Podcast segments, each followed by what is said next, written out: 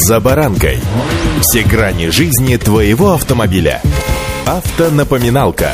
Комментарии экспертов. Советы по обслуживанию автомобилей в программе «За баранкой». Выпил бокал пенного, и ты пешеход. Это золотое правило для всех водителей. Правда, водители, скажем так, золотые. Его нередко игнорируют. Бьюсь об бампер своего автомобиля, каждый из нас в данном случае грешен.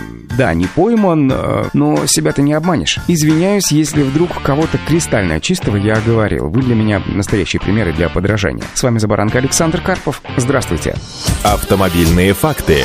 Итак, ГОСТ на алкозамки в автомобилях вступил в силу. В нем прописано, как алкозамки должны устанавливаться в транспортное средство, как должны функционировать. А говорю сразу, что большинство автолюбителей это вряд ли коснется в ближайшее время. Начнем с того, что пока данный ГОСТ добровольного применения. Да, и обязанности устанавливать эти приборы ни у кого до сих пор нет. То же касается и автотранспортных предприятий. С другой стороны, хочу обратить ваше внимание на слово «пока».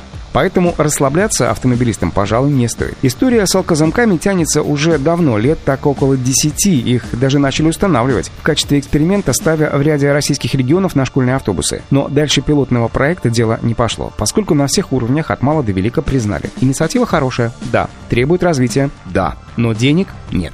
В общем, нынешнее положение дел мало чем отличается от состояния дел десятилетней давности, поскольку предложенный ГОСТ устанавливает только общие требования к приборам. Эти требования никто не обязан соблюдать. Для того, чтобы установка алкозамков в нашей стране заработала, требуются поправки в законодательство. Автомобильные факты.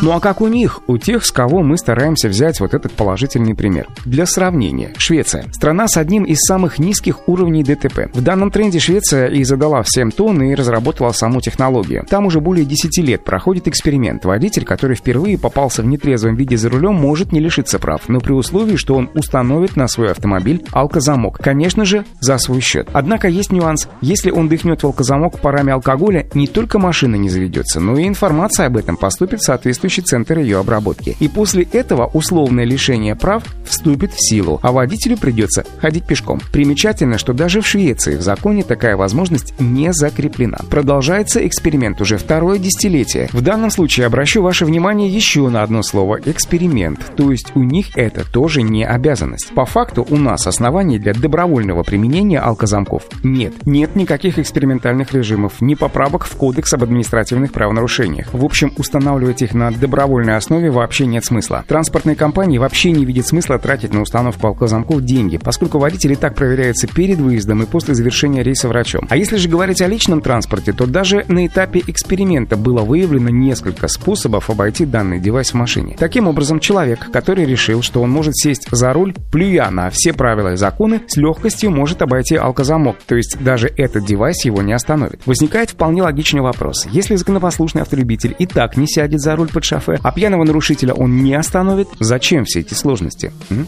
Удачи! За баранкой!